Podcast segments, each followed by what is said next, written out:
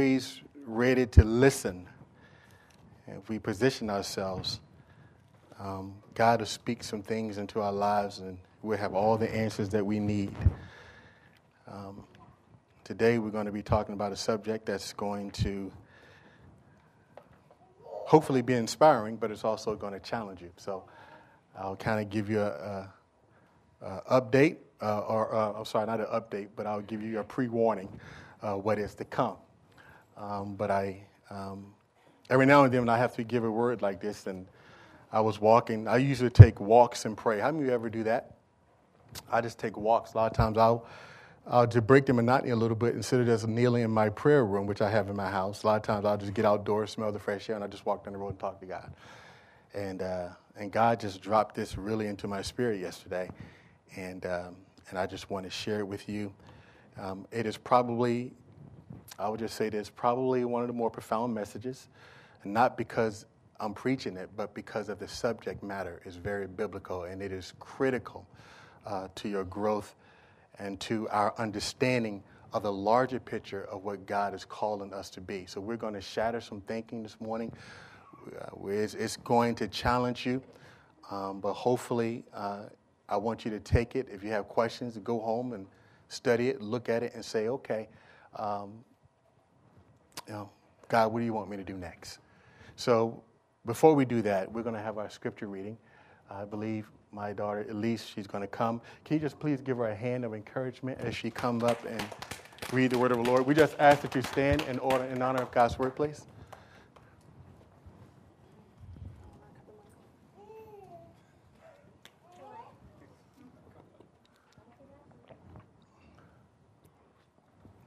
There is a short delay, but she's coming back.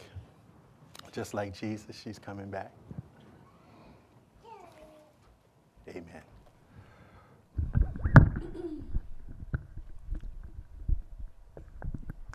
Okay, the, um, the scripture we're going to be reading today is in Philippians chapter 3, 1 through 16.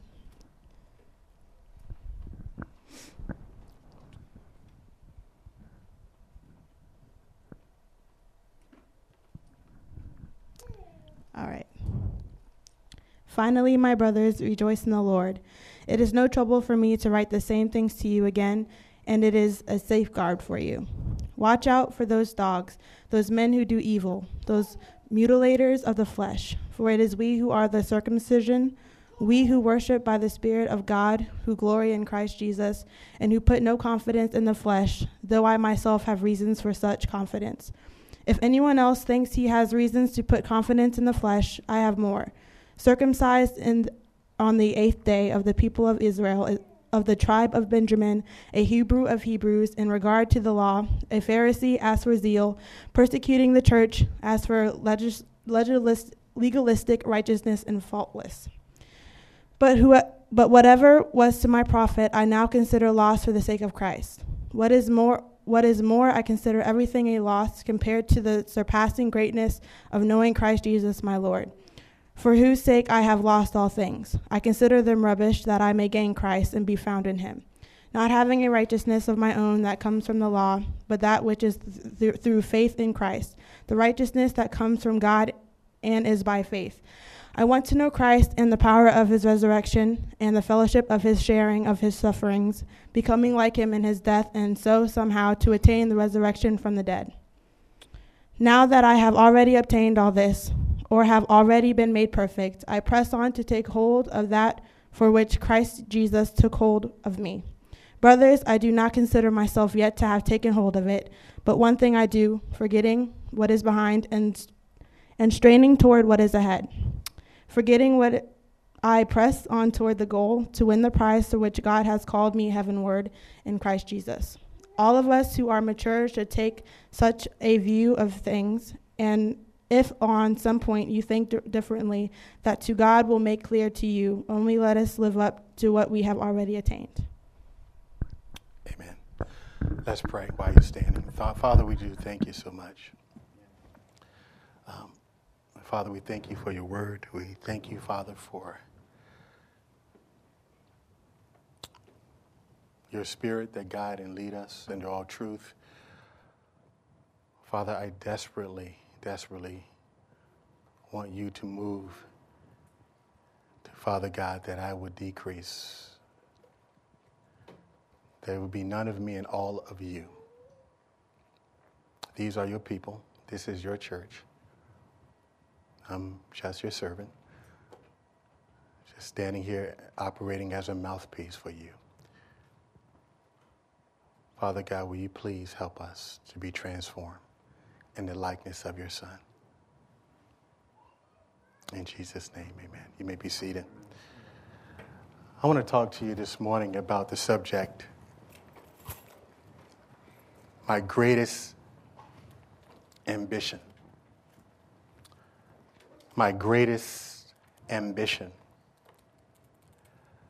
As I think about ambition, no doubt being ambitious is something that is a worthy goal. We often say this to our children, we often talk about ambition. It's that kind of like that drive that motivates you to do something. In fact, when I looked up the word ambition, it means a cherished desire, a strong drive towards something, a aspiration and a dream. It's the thing that drives you to what you feel is most important. As a believer, and I everything that we do as Christians, it's always in the context of church. It's always in the context of Christ. Because as believers, our number one ambition should be Jesus Christ. And when I say that, what really do I mean? That means that every decision that I make in life, the one who is driving those decisions is my relationship to Jesus Christ. Before we came into the kingdom, understand that we're all independent, right? We, we, we have a course that we're taking. Perhaps you grew up and you had a dream that you were going to be something, whether it could have been a doctor, or it could have been, you know, a lawyer, or maybe it could have been a singer or whatever. All of us have a course, a head of course that we were on before we came to Christ. But sometimes what people fail to say to you is that once you now have come to Christ, you now have a responsibility. I want to take this step further an obligation to now say, Lord, what is it that you would have me to do in my life?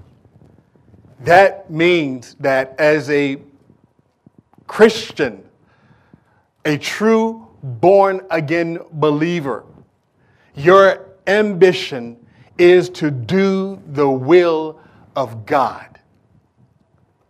Not only as it's prescribed in Scripture, but what He has for your own personal life. You see, when Christ becomes your ambition, you don't simply take a job because it's more money. When Christ becomes your ambition, you don't simply move in a house be, be, or, or, or relocate simply because it's the best bang for the buck. You know, there's a lot of people that live their life that way, that they live their life, that they don't realize it, but the dollar can be your slave. Do you understand what I'm saying? You know, that, that wherever the financial opportunity is, I feel that we automatically connect that to God. How many know that everything that looks good ain't always good? Sometimes God is going to ask you to do some things that is going to go contrary to your flesh because our goal is to find out what He is doing in our lives and we're to adjust to Him. God does not exist for us to, for Him to adjust to our plans. Plans are good. But every plan you have, you got to first say, Lord, you need to, on a regular basis, Lord, this is what I really want to do. But Lord, is this something that, that you want me to do? I feel like that, that I want to, uh, I, I, want to take this job. I want to relocate. I, I want to do this. But God, is this what you want? Instead of just making decisions on the fly saying that it seems good, God is blessing me, so why wouldn't God want me to do that? I would tell you that there have been times in my life when I, God has never spoken to me audibly. Some of you more spiritually mature people may have experienced that. Um, I'm still hastening today. I know He's uh, at some point going to speak to me audibly. I realize that when I see Him face to face. I know He is. But, but God speaks to your spirit. And there have been times when God has spoken to me, and it is as if He was sitting right there beside me in the car talking in my ear. And there have been things, and I always know when it's God, because in most cases, when it's God, it goes against what I really want to do. Do you hear me? Because all of us have a predisposition to for self. And your whole Christian life is about killing yourself. This won't get, it won't be number one on the Christian books. You know, can you imagine, could you imagine walking in the store and the number one selling book, Dying to Yourself? How many of you think would buy that book? Would it reach, yeah, there's some folks that would, but really, do you think it'll reach the bestsellers list? That people be screaming out about, you know, you remember the prayer of Jabez? You remember that? that little book, people said that little prayer, and everybody just went and got that book. Lord, just bless me wherever, because it was all about just bless me, bless me, bless me, bless me, bless me. God wants to bless you. But the way you define blessing and the way God is on, oftentimes we're, we're on different sides of the track. God wants you to have a great and abundant life. But see, too many, and I say this, I say this carefully because I love the church. I love the church. I love God's people. I love being in an environment with other people who love God like I do. And there's nothing I love more than being around God's people. It's, it's, I mean, I come in this place and I, I just I, I feel a sense of awe. I love god's people. I, I love the atmosphere of worship.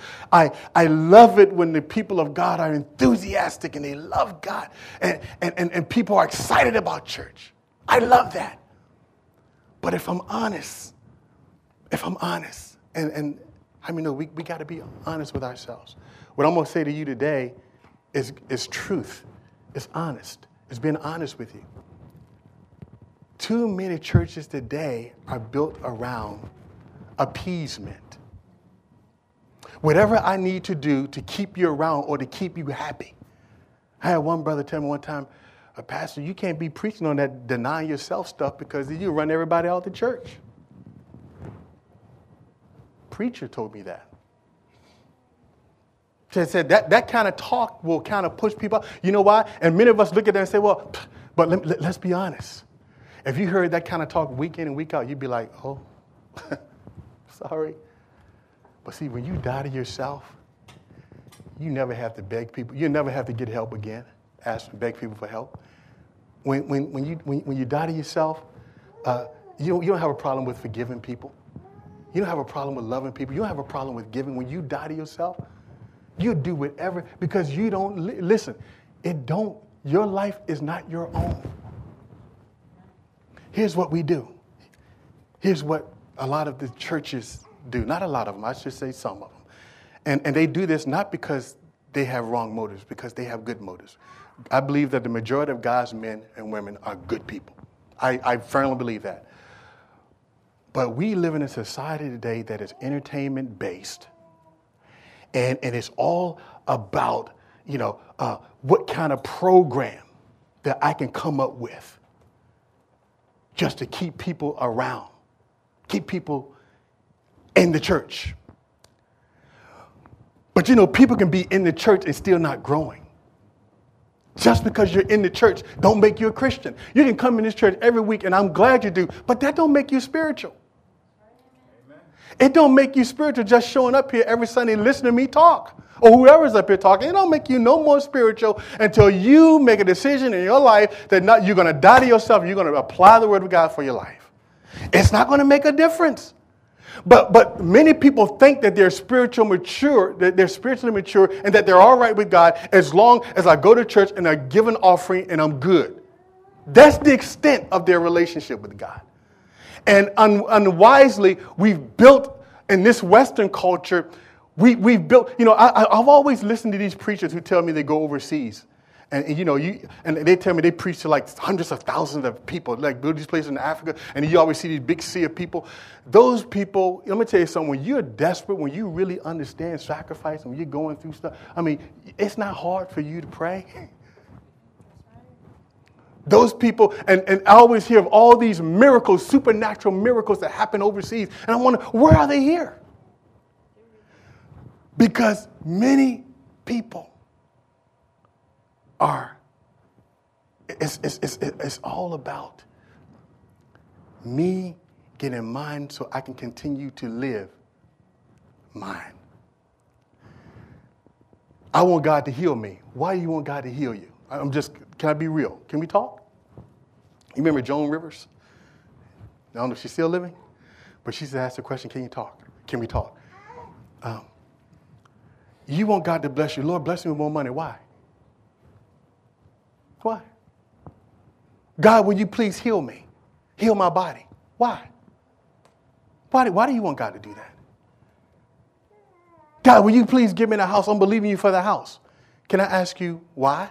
I'm not saying those things are in and of themselves wrong. I'm just, I'm just saying, do we ever ask the question, why? What really then becomes, what's the motive in our asking of that?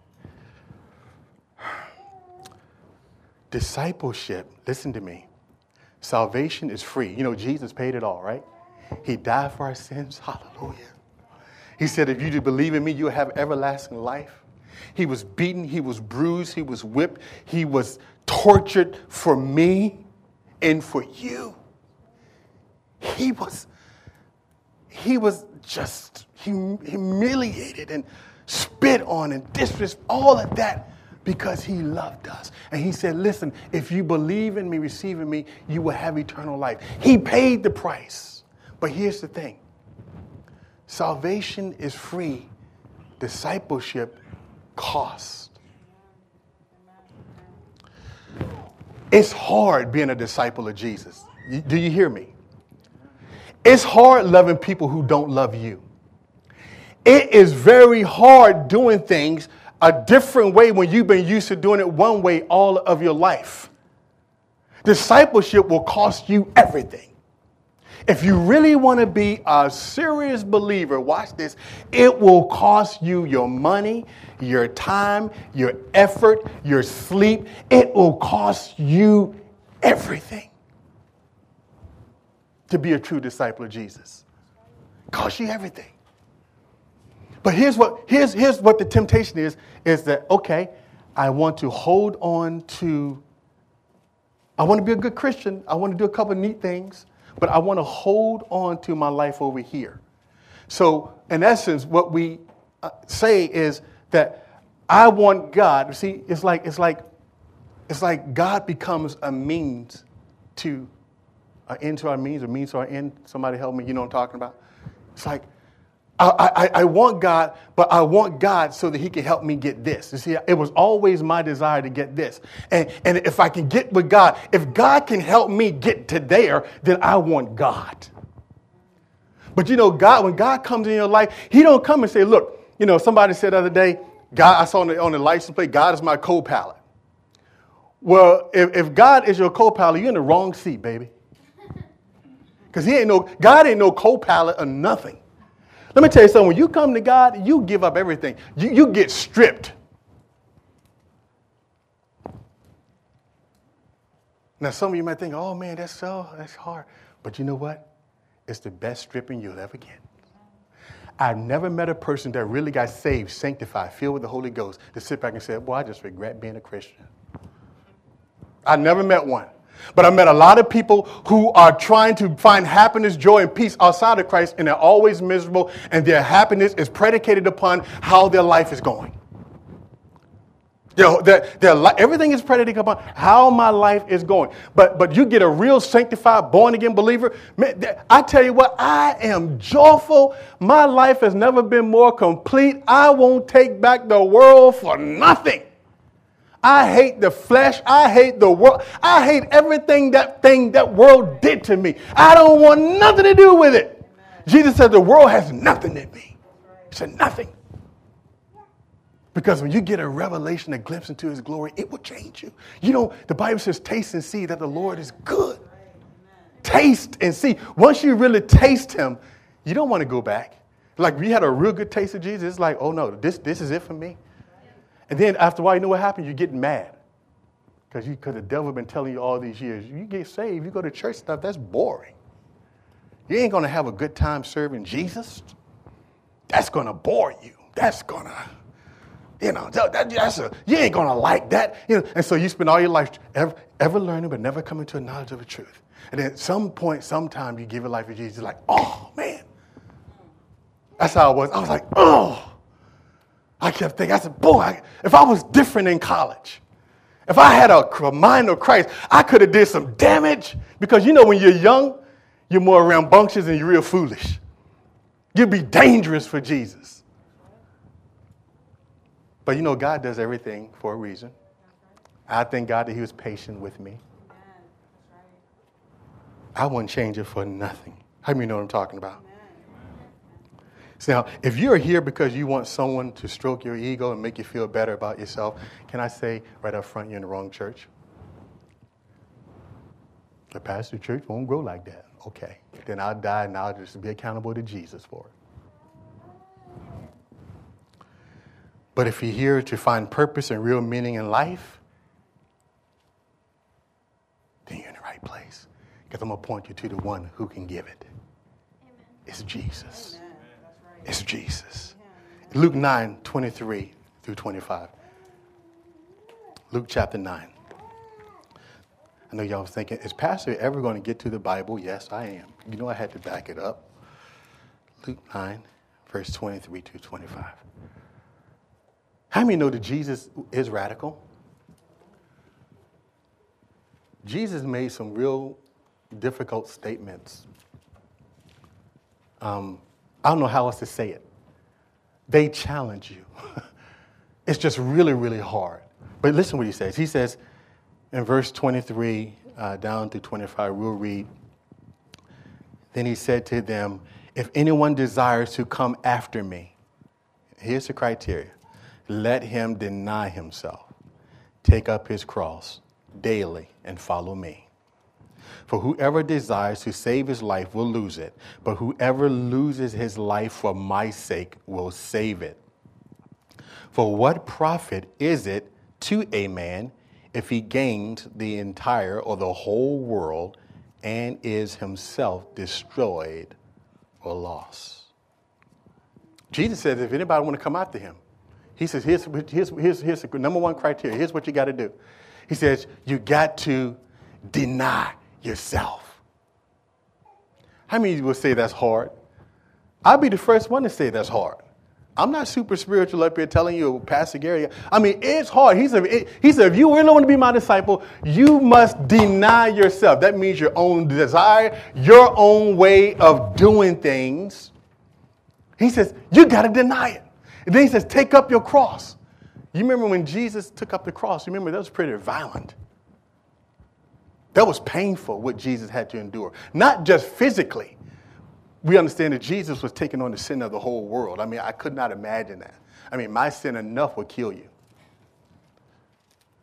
But Jesus took on the sin of the entire world. I mean, he said, You got to take up your cross. You know, when he took up the cross, it was hard, it was painful, it was suffering. Do you not know that in some cases, and I said this, I think last week, a couple of weeks, I talked so much, I don't even remember sometimes when I say these things. But part of your walk with God is suffering. First Peter.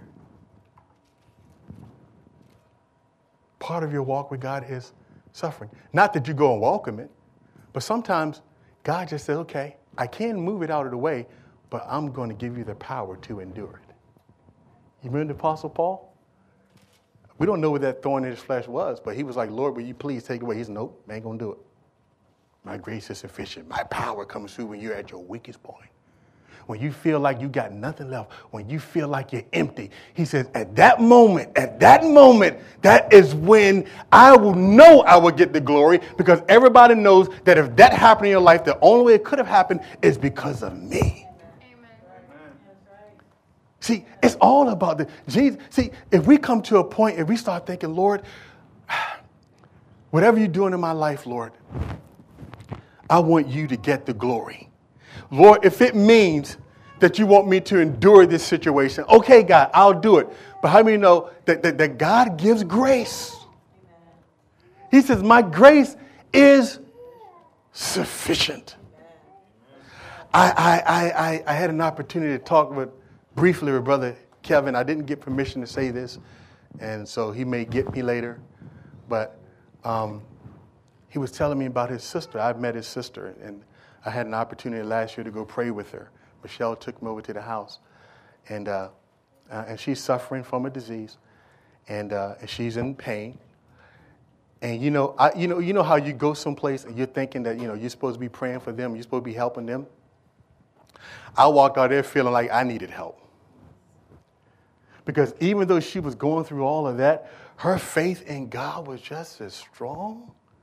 I mean, I'm sitting there looking like, wow. But it should not be a wow, it should be the norm. She, because you see, and I'm sitting there watching her, and, I, am sitting there walk, watching her in pain, and yet she is rejoicing still. And she, all she's talking about, Lord, I want to make sure that you get the God get the glory out of my life. He's doing it for a reason. He's doing it for a purpose. Does she want to be healed? Yes. Who want to experience pain? Who want that, right? I mean, we want to be healed, but but but at some point you had to come to a place where you had to say, you know what, Lord? I'm going to still believe you for healing, but just in case you don't, I want you to know that I'm going to stay right here. Jesus said, When I come back, will I find that kind of faith on the earth? The kind of faith that says, no matter what happens, God, I'm with you. I'm going to stay in there. I'm going to keep fighting. Though you slay me, yet will I trust you. How many know that's deep? That's the anointing. You see, Jesus says that to save your life, you must lose it. You must lose it. See, we got to move from the place of being users of God to being lovers of God. You, you follow me? Not a user. God, not, I'm not in this because I want God to give me something. I'm in this because I want a whole different life. I want a whole different course. I am in this. I, if, if, God bless me with stuff, fine. If He don't, I'm fine. Paul says, I know how to base, I know how to abound. He's in all things I've been instructed. He, listen, Paul said, I can do all things through Christ, Philippians 4.10, who strengthens me. You know what that all things mean? That means even if it's hard, I can do it. We often look at that as saying, I can do all things. God can give me the ability to overcome and get over and get around it. But but but sometimes God says, no, you're gonna have to go through it. Because there's an anointing, there's a grace for folks that go through some stuff. Because if you can maintain your joy and your peace, because you're a witness to the world, then my hope ain't here. Oh, my hope has never been here. I, I still can have joy, even though this is very, very hard. How many you want that kind of joy? Not the kind of joy that's shifty. Oh, my life, oh, everything's bad. You know, I, I hear, you know, I told you about the few stories and, you know, the stuff happening to people. I just don't get that. Listen, I get up, I get, I get mad. Right? I got mad when I found out what happened to Brother. I just got mad. Didn't get mad at God. I just mad at sin. I'm mad that we were ever in this place in the first place. I'm mad about the whole thing. I can't wait until, the, until this whole thing is over, when death and sickness and disease will be defeated from a practical standpoint. We know positionally it's already been done. The scriptures already told you he's overcome. See, that's where your faith got to be. But yeah, you know, it's okay to get mad every now and then. I get mad about sin. I get mad when I see uh, little kids that are hijacked by some pervert. I get angry. I get mad when innocent people, or so called innocent people, uh, are attacked and you know, uh, somebody who goes to church, serve God, do all the right things, and they endure. They go through this problem, and I see other people who could care less about God. They could care less. There are all there, you know, there are people driving by this church, they could care less what we're doing. They could care less about God. But I'm glad because Jesus says that you'll have trouble in this world, but he said, Be a good cheer, I've overcome. He said, Okay, it rains on the just and unjust. He never told me that I wouldn't have to go through it. He never, when I got saved, he never said, okay, once you become a believer, you, you won't have to experience the stuff that everybody else have to experience. The stuff like pain, heartache, trial. You do, but you have a different perspective because you're not tied to that. Oh, gosh, you can rejoice even though it's hard, even though you're looking. You can, you can sit back and say, you know what? I'm coming out of this. And listen, and I'm believing for a miracle and I believe one's going to happen. But you know what? I know that God is able to do in me what I can't do for myself. And I know that no matter what situation I'm in, I win. do you hear me? We win. Look at the book. Open it up. Look at Revelation. You suppose you're in there. You are there. It won't be no more sickness. There won't be no more pain. There won't be any more of that. But until then, glorify your God. Glorify your God. I know that, I know. I, have been there, done. You know, I, I, I, I walked that thing one time when, when you remember. How many of you remember the name it, claim it doctrine? Okay, I believe in Jesus' name. This is my car. I'm having it. Oh, hallelujah, Jesus. Uh, see that house? I'm believing. That, I'm laying my hand. That's my house. In Jesus' name. It's kind of a, and what happened is it, it all becomes about things. It, you know, things. You know, I lay my hand on it. How about lay your hand on some character, uh, you know, getting your character straight? Stop lying, stop cheating, stop stealing. How about laying hands on that kind of stuff? I'm just saying, we got to get beyond this world.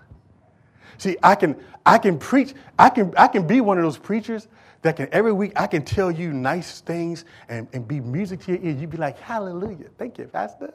Oh, gee, I love that. You preach good to me. Oh, or, or, or do you want that or do you want the truth? Which one you want? I'm just saying, what do you want? You want the truth? Talk to me. Do you want truth or do you just want me to make you feel good? Now, if y'all say, Pastor, every week I want you to come in and preach the truth, then I'll just go right there and then I'll say, look, I'm going to find y'all another pastor. If y'all say y'all don't want the truth, you understand what I'm saying? Truth will set you what? Anything else, it won't. I can't, listen, I am not going to live my life and I'm not going to be accountable to God for telling people lies and giving them hope and stuff that is futile. I ain't going to do it. I'm not going to do it. And look at, look at Luke real quick, because we got to get to our main text. I only got a few minutes left. Luke chapter 12, real quick.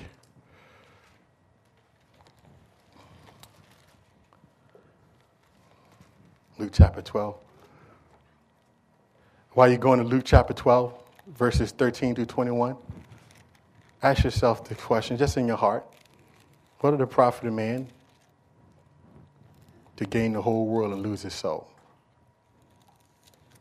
You see what Jesus was getting at there? So, what does a profit? does a profit?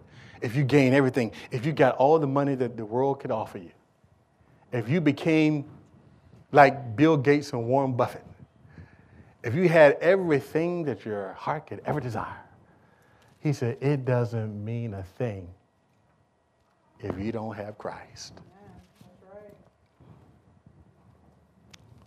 Here's this parable of a rich young, a rich fool. Now I want you to see the attitude of this guy. In verse number 13 in Luke chapter 12, verses 13 through 21, he says, Then one from the crowd said to him, Teacher, tell my brother to divide the inheritance with me. But he said to him, Man, who made me a judge or an arbiter over you? And he said to them, Take heed and beware of covetousness, for one's life does not consist in the abundance of the things which he possesses. Now, do you all think I'm anti things? No, I'm not. I'm just anti anything that comes before Christ. That's the way we look at that. Verse number 16. Then he spoke a parable to them, saying, The ground, watch this, the ground of a certain rich man, watch, look, listen to this guy. A ground of a certain rich man yielded plentifully, and he brought, and he thought within himself, saying, What shall I do since I have no room to store my crops? So he said, I will do this. I will pull down my barns and build greater. And there I will store all my crops and all my goods. And I will say to my soul, Soul, you have many goods laid up for many years. Take ease, eat, drink, and be merry. But then, but God said to him, Fool, this night your soul will be required of you. Then whose will those things be which you have provided? So is he who lays up treasure for himself and is not rich toward God. We're talking about our greatest ambition. Um, how many of you, when you get a raise, the first thing you think about is, man, I can do more for Jesus? Got one? All right, good. Good. Y'all doing well. I, I, look, look, I was deep into this thing and I didn't think that way. I was deep into it. I got a raise. My wife would tell you, first thing, flat screen, or it wasn't flat screen back in those days. What was it? I mean, I'm, I'm thinking, camera, lenses, oh, kind of stuff. Oh. but you know, when, you when, when Christ becomes your greatest ambition, you're thinking, God gave me more. So I can give more for His glory and to expand His kingdom. God, I'm going to take this raise you gave me. I'm going to do a good deal. I'm going to invest it in a good ministry. I'm going to invest it in a good work. I'm going to invest it in someone I know that has been studying to be a missionary or studying to, to be a pastor or a leader or, or, or somebody that is out in the community doing a great work of service and bringing light. That I'm going to invest in that with the raise God gave me. I'm just saying. You see, if that's not the first thing to come up in our minds, then we're letting some other stuff get in the way. It's okay. But how you know you got to start someplace? you got to start someplace. Okay, I haven't been thinking that way, but, but, but now I realize because, because this, this man, what, what did he do? He, he, had, he had a lot, didn't he? He had so much. He said, What am I going to do with all this stuff I got? He said, Instead of thinking, I'm going to give it away, I'm going to use it to help somebody. You know what he said? He said, I'm going to build me some big barns and I'm going to store it up for myself. Watch out for any gospel that has at its core a focus on self. You hear me? If a gospel that's being preached is always focused on self, it's not the true gospel. Let me say this. The real gospel always look outwardly.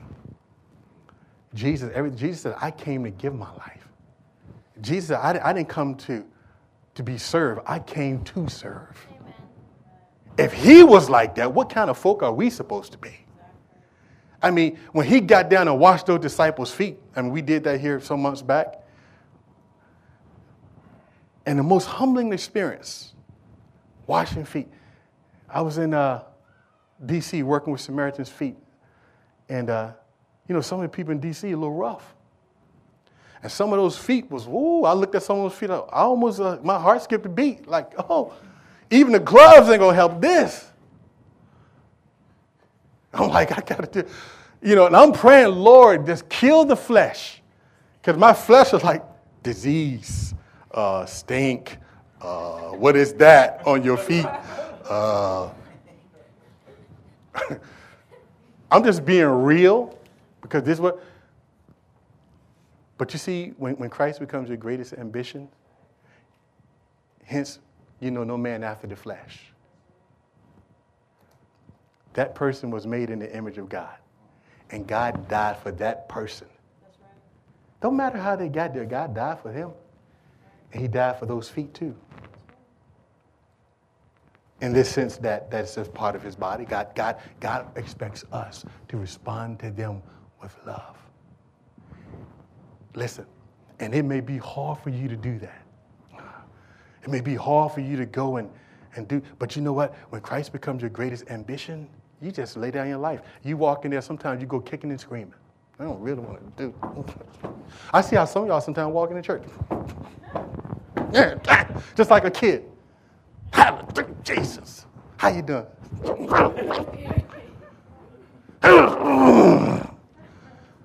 Why are we doing it?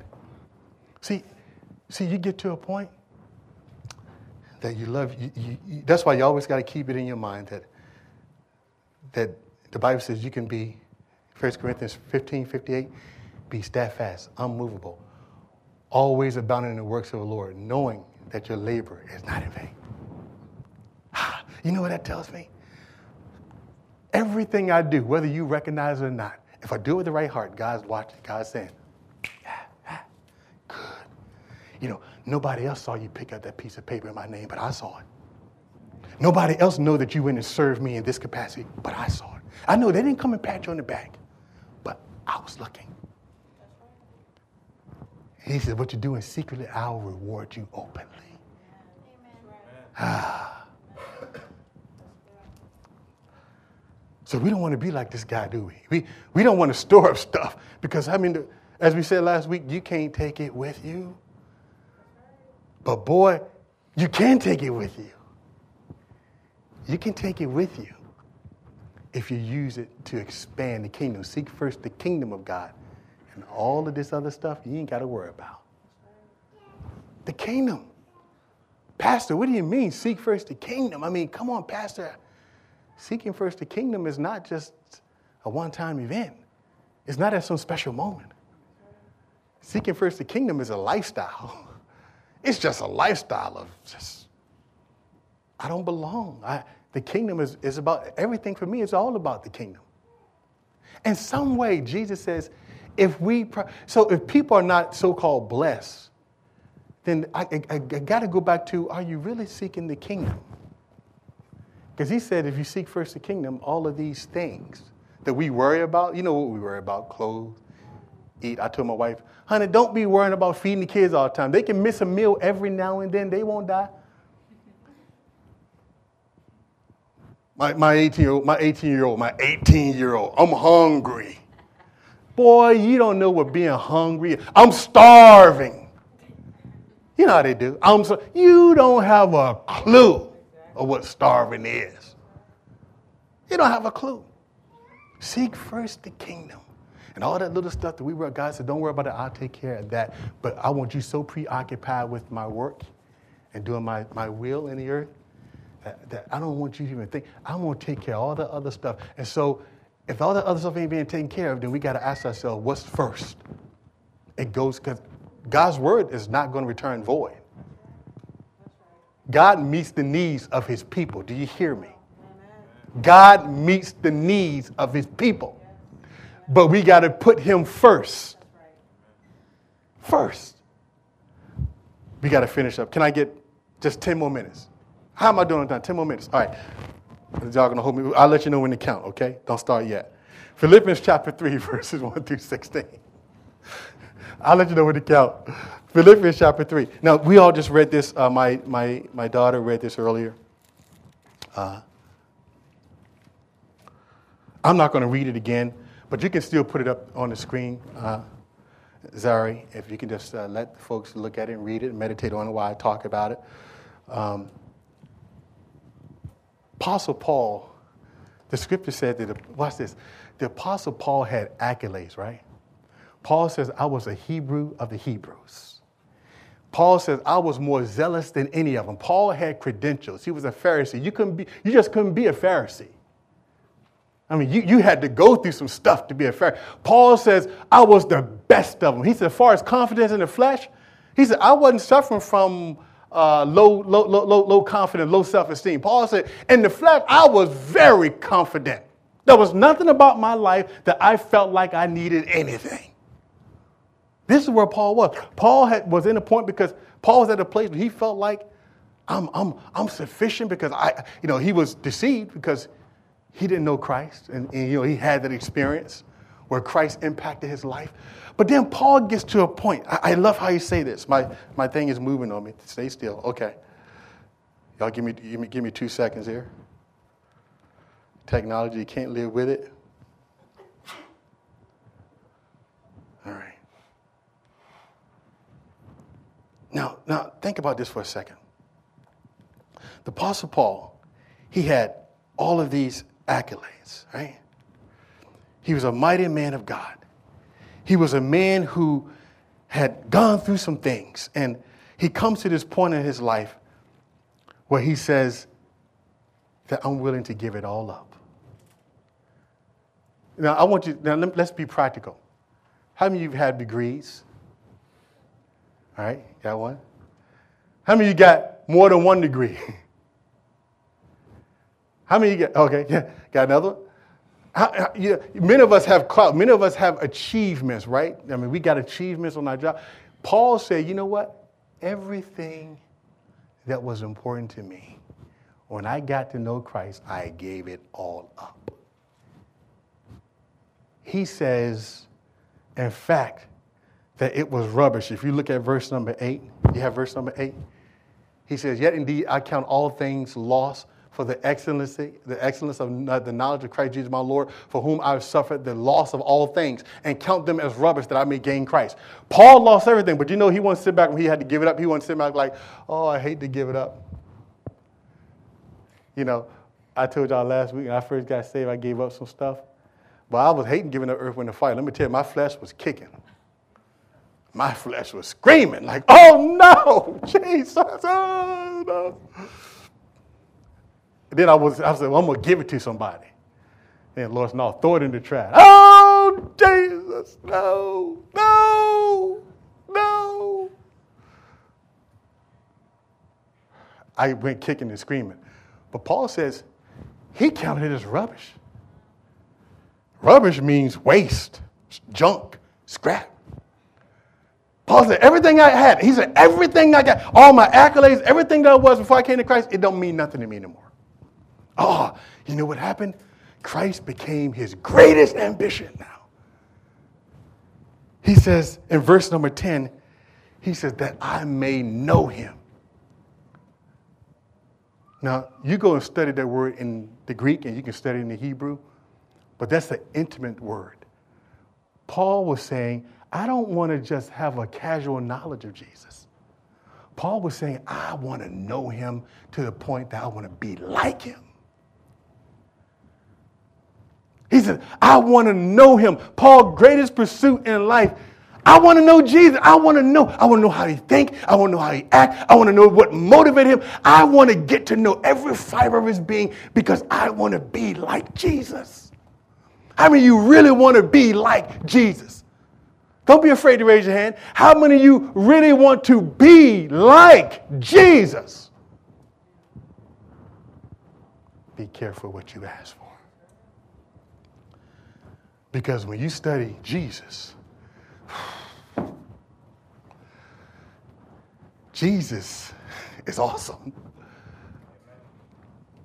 Jesus went through it. Paul says, I want to know him. In fact, Paul goes a step further. And I first read this many years ago. I was like, how do you get to that point? God, I ain't nowhere near that. Paul says that I want to know him in the power of his resurrection. I, I want to experience experience what it's like to, and, and, he couldn't do it in the sense that, that Jesus, you know, Jesus died for our sin. He couldn't experience that. But, but, but Paul said, I want to know what it's like to, to, to die and to, and to suffer and be raised from that. But he, he takes it a step further when he says, and this, got, this just blew my mind away. He says, I want to fellowship with his suffering. Oh my goodness, are you kidding me? Paul says, he said, I want a fellowship. Fellowship means hang out with, identify with, spend time with suffering. He said, I want to fellowship with his suffering. If you think the brother was crazy, he even took it a step further than that. He said, I want to be conformed to his death. I'm willing to die for this. I want to die for Jesus. I want to suffer like he suffered. In a sense, you know, he couldn't do it in the real sense, but in, in a sense, Paul, you can see this achiness in his body. He was like, I, I want to know him. I, I, I want a fellowship. I, I, I you know, I, everything in my life don't mean anything. Nothing is matters. He is everything to me. He is my greatest ambition. I want to die for this. I want to know him. I want to live like him. I want to act like him. I study him. I want to be like Jesus. And everything that I do, I want to know him. I want to know him. He didn't just want to have a this fly by night kind of thing. No, no, no, no. This brother was like, this is everything to me. This is my life. This is my life. How do you get to that point? How do you how do you get to that point? You got to come on the premise that you're a dead person on dead on arrival. We call it in police terms DOA. Dead on arrival. The minute you come in the kingdom, dead. The problem is too many people keep resurrecting their old self and they won't let it die. Therefore, you, we can never get to this point where we say, I want to be good, Lord, I'm willing to go through whatever. When I think about the disciples and all that they went through, and all those people died, some of them died upside down, someone was boiled in hot oil. I mean, these, these guys went through some stuff. They did it because they said, like the apostle, I just want to know him. Like, gosh, you kidding me? He said, I want to fellowship with the suffering. I want to be like him. I want to be like, I want to, when people see, I want, we, we all supposed to be little Jesus that's running around here. But a lot of times the stuff that come out of us ain't nothing like Jesus. Ain't nothing. I mean, some of the stuff is like, I want to know him.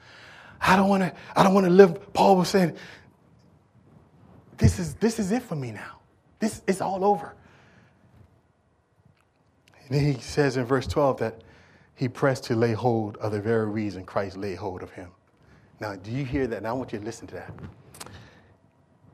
When he says, I press to lay hold of the, for the, the very thing, the very reason Christ laid hold of him, Paul was saying that whatever it is that God called me to do, I'm willing to do it. Even if it means that I got to give up stuff that's really, really important to me, I'm willing to do it. It doesn't matter. He, Paul was saying, I want to lay hold of the very reason why he called me in the first place. I want to do that. Or are you nuts? One time I had a brother, fellow brother on the police department, and he went to China. He was a missionary. And I remember all the people saying, all, the, all, all, my fellow officers were saying in secret, how can this dude, he crazy. How will he go to China and take his family out of school? And go through it, go to be a missionary. That's it. I've been I was trying to talk to him, but he he don't he's, he's stupid. He's crazy. He, you know you know sometimes when God when God burdens you and you know that God called you something because it's a burden in your heart, you can't shake it. That brother was held captive. He couldn't do nothing else. He had to do it because he couldn't sleep at night unless he did what God told him to do. And sometimes God tell you to do stuff, you don't sleep until you do it. Paul was saying, God, whatever you call me to do, I'll do it. Okay, that's not a good enough example for you. Jesus says, I came to give my life. I came to die on the cross. Jesus knew exactly what he was going to be doing. He came to die. He did not come to be served. He did not come to make a name for himself. He's, Jesus said it this way He said, I do nothing unless I, my Father tells me to. Jesus, everything I do, I just wait, I wait to hear what God tells me to do. He said, I didn't come to do my will, I came to do His will. what would happen if all of us thought that way? He said, I press for the upward call in Christ Jesus.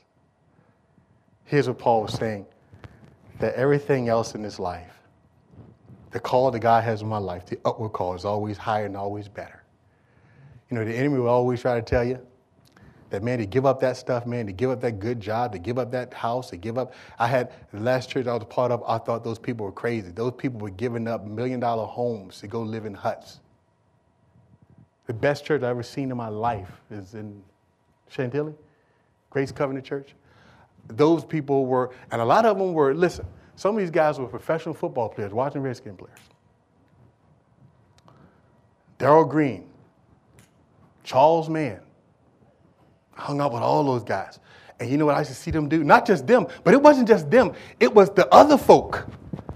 There were other people, like uh, uh, just the ordinary, these people were like moving new be there for like a year. And I walk in there, you walk in there, that's my dream. You know, everybody got their dream house. You know, you get your dream house, that means I ain't going nowhere else. This is it. And then that's I know they're talking about moving. I'm like, dude, you're gonna give up all that? What's with you?